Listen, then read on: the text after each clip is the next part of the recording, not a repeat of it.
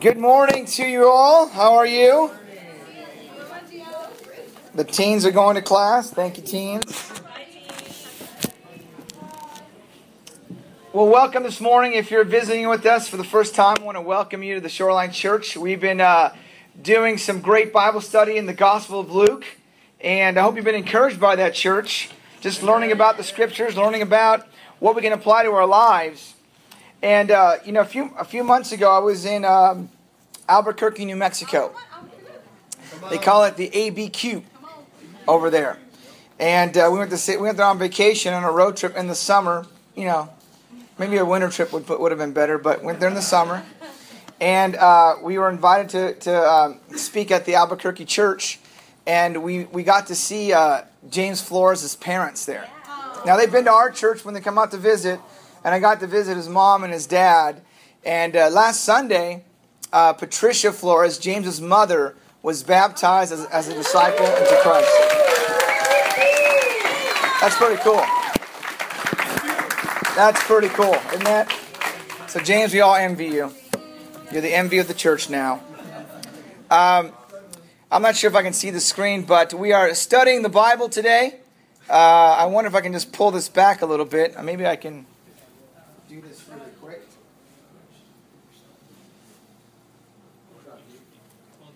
Um, there we go. Is this better? Adjusting that?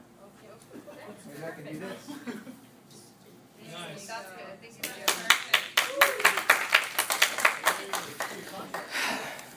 Cal Poly Pomona.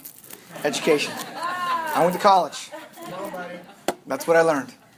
Um, you know, if you've been with us, we, we're, we're kind of going through the book of Luke, and we've covered a couple of important things to note. Was one is that the writer of the Gospel, Luke, who was carried along by the Holy Spirit, was really addressing an audience who felt like the small minority, the outsiders, the you know the raiders, so to speak. You know, uh, on the outside, just not really involved in the mainstream.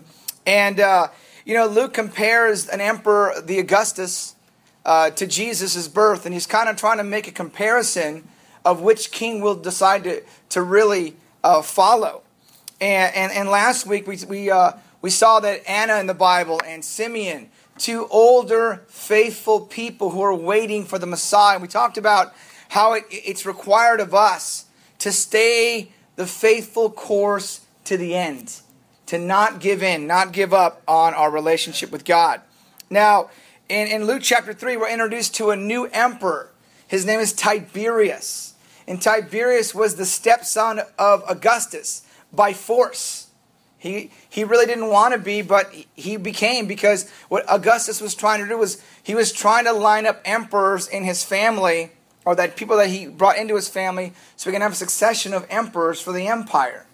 Um, along the way, Tiberius and Augustus had a falling out. And uh, so, uh, so Augustus focused on his two male sons to be the emperor, but they died in battle, and they could not be the emperor.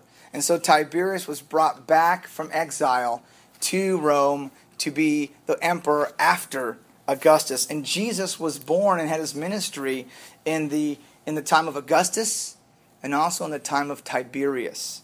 And he was an interesting fellow. He died in 37 AD.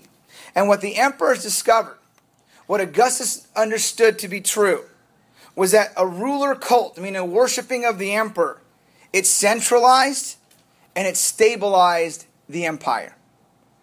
Now, what, what, they also found was that it became very popular because people were worshiping gods who they had no knowledge of, they didn't really see or could touch. But in this situation, making an emperor a god, they would have literally God among men.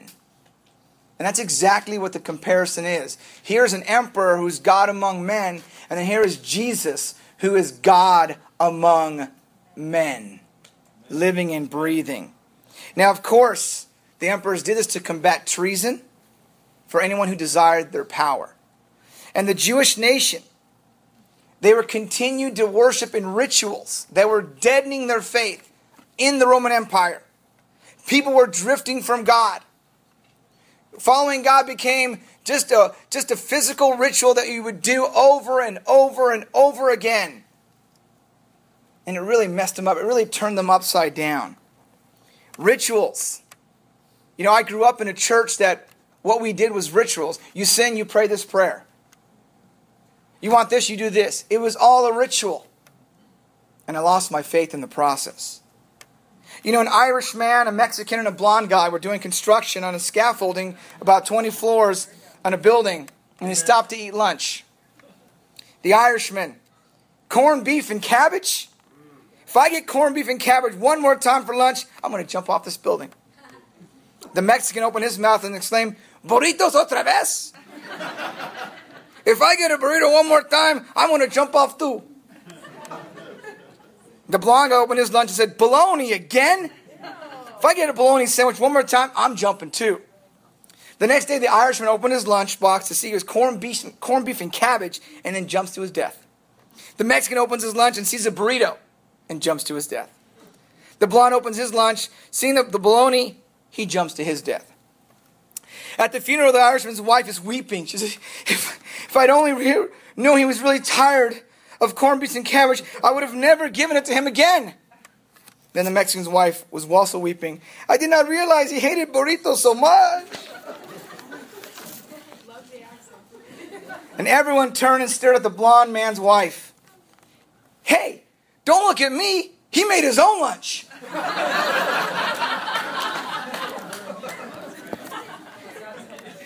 You know, when you're involved in ritual after ritual, it just turns you upside down. It just really messes you up. We cannot become Christians or a church of Christians that is based on rituals. Amen. Look in your Bibles in Luke chapter 3, verse 1.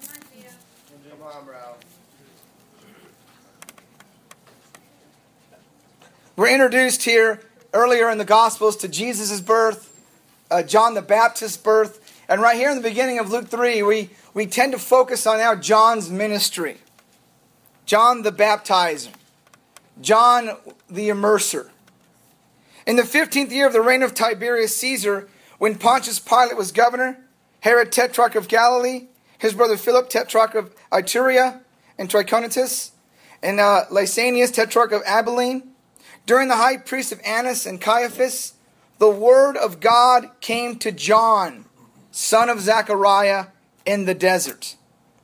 You know, we have a Caesar, a governor, Tetrarch Herod, Philip, Lysanias, the high priest, Caiaphas, and Annas. But the word of God came to none of them. The word of the Lord came to John. He was filled with the Holy Spirit even when he was in the womb. And he received the word from God to go and to preach. You know, the word of the Lord has come to us as well. It's right here. Some of you are holding it. It has come. The very words. And John was commissioned to go and prepare the way for the Messiah. We've been called to go and make disciples of all nations, baptizing them in the name of the Father and of the Son and of the Holy Spirit, and to teach them to obey everything that Jesus commanded. And He'll be with us always to the very end of the age. Amen. You know, I appreciate David's communion this morning. Amen. I appreciate the fact that he has decided to go and make disciples again of all nations. How have you been doing with the word of the Lord that's been brought to you? How have you been doing in this area? You know, we're doing Bible talks in church now. That's pretty exciting. And it really challenges you to get, go out and share your faith and make disciples. Yeah. That's what it's designed to do. Yeah. To have a plan. But where are you? Better yet, who are you? Mm. Who are you? Are you bold or are you afraid? If so, who are you afraid of? Jesus says, Don't be afraid of this guy. Be afraid of the one who throws the soul into hell. Be afraid of that person. This guy can't do nothing but say no to you. And some say, well, people aren't open. I say this people are as open as your mouth. People are as open as your mouth. You know, we prejudge and calculate someone who's not open. By the look on their face. Oh, he's definitely not open. Oh, he's open. He's open. We calculate. We do that. We have the same Holy Spirit that John the Baptist has. You've been chosen to go and restore God's people to God. You've been chosen. Look in verse 3.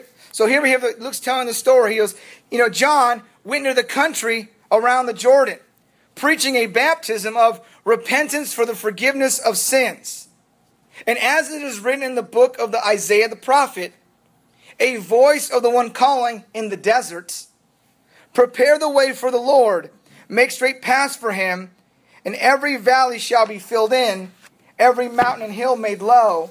The crooked road shall become straight, the rough ways smooth, and all mankind will see God's salvation. You know, this same phrase is found in Isaiah and also in Malachi. Prepare the way for the Lord. You know, remember, it's been about 400 years since people actually heard God speak through a prophet. And John was in the desert. He wasn't in Ventura County, he was in the desert, the wilderness. He was the epitome of the, the outsider. What he had going for him was the Word of God came to him. That's what he had going for him. You know, the passage, he, he, he wore camel's hair clothing, Amen. locusts with wild honey. That's what he lived like. But what is John doing out in the wilderness? What is he doing out there? Well, he's preaching a baptism of repentance and forgiveness of sins. You know, back in Luke chapter 1, if we can turn the slide, there it is, there, 116, it says this, you know, many of the people of Israel he will bring back to, their, to, to the Lord their God.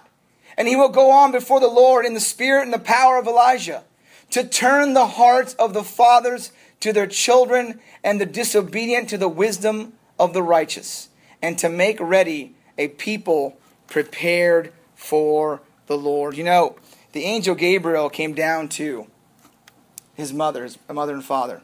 I did not know this, but Gabriel, his, his name literally means war angel. I always thought he was the messenger. I'm just here to deliver the message. He, he came down as a war angel, an angel that's familiar with combat. No, one soldier, one man who's familiar with combat is prophesying another who'll have to combat the, spo- the, the spiritual forces of darkness, one to another. Look at the words he focuses on to bring back, the word turn, to turn their hearts, to turn someone around, to turn the direction. This is the meaning of the word repentance to turn around, a direction of life and the affections of your heart so that you become oriented on God and love the things that God loves to turn. You know, John promised the people forgiveness of sins in response to their repentance. They're turning to God. And he demonstrates this by telling them and preaching this. And they respond by saying, Baptize us. So he was called the immerser. He didn't sprinkle water on their forehead. He didn't say, Come here and let me pour some water. He immersed you. Full immersion. That's what it was. But what John was doing was doing something that was done in the temple. And John's doing it in the desert of Judea. This is supposed to be done inside the temple. Here's John outside the temple doing it out there because the word of the Lord came to him. Because the word of God is not about rituals, it's about repentance, it's about change. And what's incredible is that John is telling his Jewish kinsmen that you have to get baptized. Now, to understand the context here, John in his time, Jewish men don't get baptized. the Gentiles get baptized to become Jewish.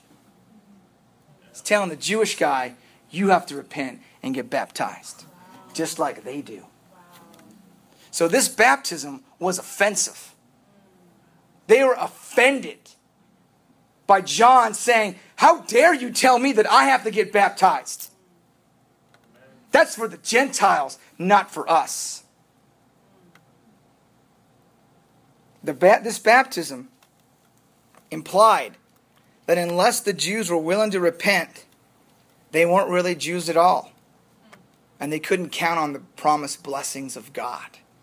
To put it another way, in calling the Jews to be baptized in, in repentance for the forgiveness of sins, John was telling them they could not rely on their Jewishness for salvation. They cannot rely on that anymore. They had to change their hearts. If you want to get out of the ritual, you have to change your hearts yeah. toward God. And John says that their Jewishness is not a guarantee of salvation, Amen. nor is being a Gentile a hindrance to be receiving salvation. God says to both. What matters, John says, is repentance, to turn. You know, what's interesting in, in the book of Luke, he, he's the only one of the Gospels that includes verses 5 and 6, where it says, All of mankind will see salvation. Because remember who Luke is talking to. He's talking to everybody, all the Gentiles. You guys are included. Look over in verse 7 now. So John said to the crowds coming out to be baptized by him, These are people that wanted to come out and to be baptized. And he says to them, You brood of vipers, who warned you to flee from the coming wrath? Produce fruit in keeping with repentance. And do not begin to say to yourself, We have Abraham as our father. For I tell you that out of these stones God can raise up children for Abraham. The axe is already at the root of the trees, and every tree that does not produce good fruit will be cut down and thrown into the fire. John the Baptist was radical. Yeah. You know, I've been I've been going to church for 18 years, and I've seen my shares of shares of welcomes. I've seen good welcomes. Tony, I was one today. A good welcome, and I've seen some bad welcomes. I have never seen a welcome like this. Welcome to church, you brood of vipers. Who warned you from the coming wrath? Welcome to the Shoreline Church of Christ. I've never seen a welcome like that before. And here is John welcoming these guys who came to be baptized. Who are you? John's a radical guy. You know, when I when I was studying this out, and I did a Bible study with this guy at, at college at Channel Islands, it changed how I how I did the study. How I did how I did the Word of God study from do you understand the Bible's from God? Amen. Check. You know, it was not, not the prophets, but the Holy Spirit carried them. Amen. You know, you got to put the God. It's living and active. No, it was. Do you understand what you're hearing here? I mean, it was. I I was full of conviction, versus the usual. I'm just giving you information so you might have some conviction. And that's the, the guy was getting full of conviction too. He was like, "Yeah, this is awesome." You know, when I asked him to study the Bible, he was like, Well, what's your church doctrine? I said, We're not the kind of Christians who sleep with their girlfriends and then come to church on Sunday and act like everything's okay. That's our doctrine. That was when I first met him. The first thing he said, What's your doctrine? That's our doctrine. He was like, If you want to still study the Bible, he's like, Okay. just studying the scriptures, it just gave me more of just conviction that I didn't have before. Amen. I was trying to make, I, I just want you to come to church. I just want you, please, please be my visitor. Please. Please come to Bible talk. Jesus doesn't want churchgoers. Doesn't want you just to come to church. It's not, you know, we come to church because we're just, but that's not why we follow Jesus, just to come be churchgoers. And fill out an information card saying, I'm a member. It's not what he called us to be, guys. He bluntly tells them, You brood of vipers. What does that mean? Well, if you're schooled in the Old Testament and you were, you were Jewish, in Genesis chapter 3, Satan is the snake. Satan is the viper. So John says that he's calling them sons of the devil. You brood of vipers. And that's exactly what Jesus tells the, the Jewish guys. Why is my language not clear to you? Because you are unable to hear what I say. You belong to your father, the devil. And you want to carry out your father's desires. He was a murderer from the beginning, not holding to the truth. For there is no truth in him. When he lies, he speaks his native language. For he is a liar and the father of lies. Yet because I tell you the truth, you do not believe me. You know, John's first words were an indictment to his listeners. You're in Satan's grip. You know, whenever you go to the mall, a mall you're unfamiliar with, oh. your, your, your wife dragged you there, right? You're going with your wife, and it's a struggle that you're even there because you want you want to go home and just do something else, but you go anyway. So you want to you want to be expedient in the process. Yes. How can we go in and out knowing that's not reality, but you're hoping, right? That's right. You're hoping. When you come to the mall that you're unfamiliar with, she's like, I want to go to the store, but you don't know have the first clue where the store is at. So what do we as men do? We want we want facts, we want data, we want input. We go to that big triangular thing. It's called the directory. And we're looking for one, we're looking for one little sign that has three words. We're looking for the sign says in yellow or red that says, You are here. And from that point on, I know where the restrooms are, I know where the stores are, I know everything. You are here. And John says to them, You are in Satan's grip. That's what he says. That's how he starts off. You're in the grip of Satan. You know, he also warns them, secondly, he warns them that the wrath is on the way. God's wrath. God's judgment will become upon or come upon Satan and his allies. You know, in Luke chapter 3, verse 17, it says, His winnowing fork is in his hand to clear his threshing floor, to gather the wheat into his barn, but he will burn up the chaff with unquenchable fire. He says, wrath is coming. Thirdly, he says, there's an escape from wrath. You can flee from it, you can get away from it. Because when God forgives sin, it's the same as God removing his wrath. Because God must punish sin. That's why they were there. And he asked this question Who warned you? Who warned you from the coming wrath? Now, two things can be there. They be either were there to spy on John and check out his ministry. You know, you, sometimes you get that. Yeah. I'm, I'm, I'm, i want to get baptized, but I'm here to check you out. What are you about? Or maybe they were really offering themselves up to be baptized. But John says this even if you're sneaky at church, if you come for the wrong reasons, God says this. John says this produce fruit in keeping with repentance. Amen. John warns them and John warns us produce fruit. Being Jewish was no guarantee. Being a baptized disciple is not a guarantee. Amen. Why do I say that? Because Jesus says this to the Jews who had believed him. If you hold to my teaching, yep. if you hold to it, then you're really my disciples. Then you'll know the truth, and the truth will set you free. You know, I've been trying to grow tomatoes in my backyard. Mm. It's not going so good. I'm fighting the worm I can't find on the leaf. I can't find that little guy. He's eating all my tomatoes. I got to pay attention. I got to go out there every day to find that little guy because a little moth brings him, drops eggs, and he's there. I don't know what it is. I'm fighting the worm. I'm fighting my dog who's chewing the leaves. And, and, and, the, and the tomato plant is dying. And the little tomato just dropped into the mud. Where all the dogs go to the restroom and not least to the mud. So I was like, I'd eat it, but Karen would, well, Karen would kill me if I brought that in the house. So I, I leave it there. Struggling.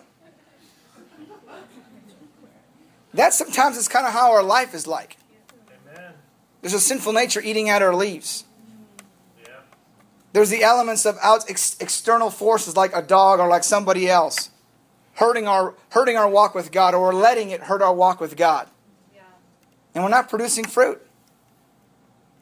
He says to produce fruit in keeping with your repentance. Amen. Amen. Fruit means that we are trees. And there's fruit on a good tree, right? When there's genuine repentance. He tells them in verse 8 of Luke, Luke 3, John tells the Jewish men that they better not start thinking to yourself, Abraham is our father. We can rely on our ancestry.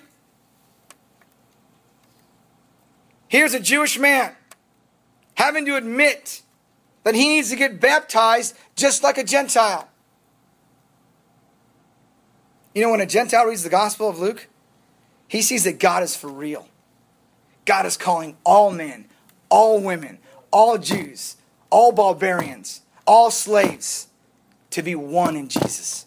God wasn't messing around. They were called to the same standard. What these Jews had forgotten was that God has the freedom to choose to give mercy on who he chooses to give mercy on. Yeah. They knew that.